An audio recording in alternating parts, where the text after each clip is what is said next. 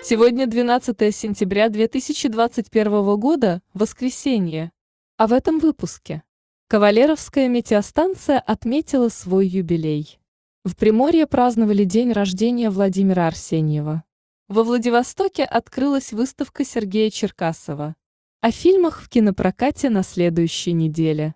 Как не нарушить закон при сборе кедрового ореха. И коротко о погоде. Кавалеровская метеостанция отметила свое 55-летие. С этим событием коллектив поздравил главный метеоролог края Борис Кубай. 10 сентября в Приморье отпраздновали 149-ю годовщину со дня рождения Владимира Клавдиевича Арсеньева. Непростая судьба привела этого человека на Дальний Восток, и теперь его знает каждый школьник. В его честь называют улицы и города ставят памятники и рассказывают о его путешествиях детям. Жизнь у Арсеньева была интересной и в то же время трагичной. Рано ушел из жизни его лучший друг Дерсу Зала, убитый преступниками. Сам Арсеньев постоянно испытывал на себе внимание государства и в итоге погиб от пневмонии, которой заболел в одном из путешествий. Обе семьи Владимира Арсеньева были репрессированы, а реабилитированы только в 60-е годы. Если вам интересно, то подробную историю жизни путешественника можно узнать на нашем сайте.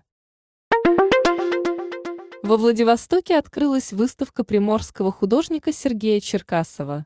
Интересно, что часть работ написана им с использованием образов природы, подсмотренных в Кавалеровском районе. Не секрет, что мы живем в уникальном климате, соединяющем в себе разные климатические эпохи, и это привлекает многих людей. Вернисаж проходит в частной галерее на Семеновской. На следующей неделе в кинотеатре России вы можете увидеть следующие фильмы. Шан-Чи и легенда десяти колец. Босс-молокосос. Воспоминания?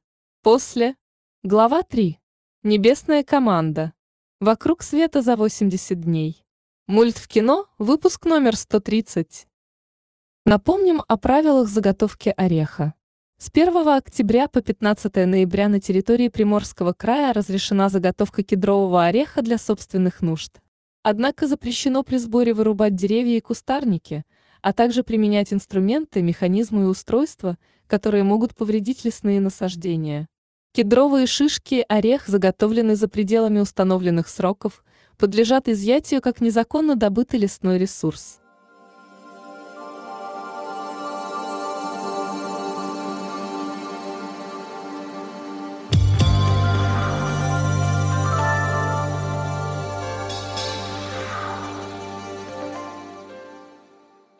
На следующей неделе в Приморском крае ожидается погода с переменной облачностью, со вторника возможны временами дожди.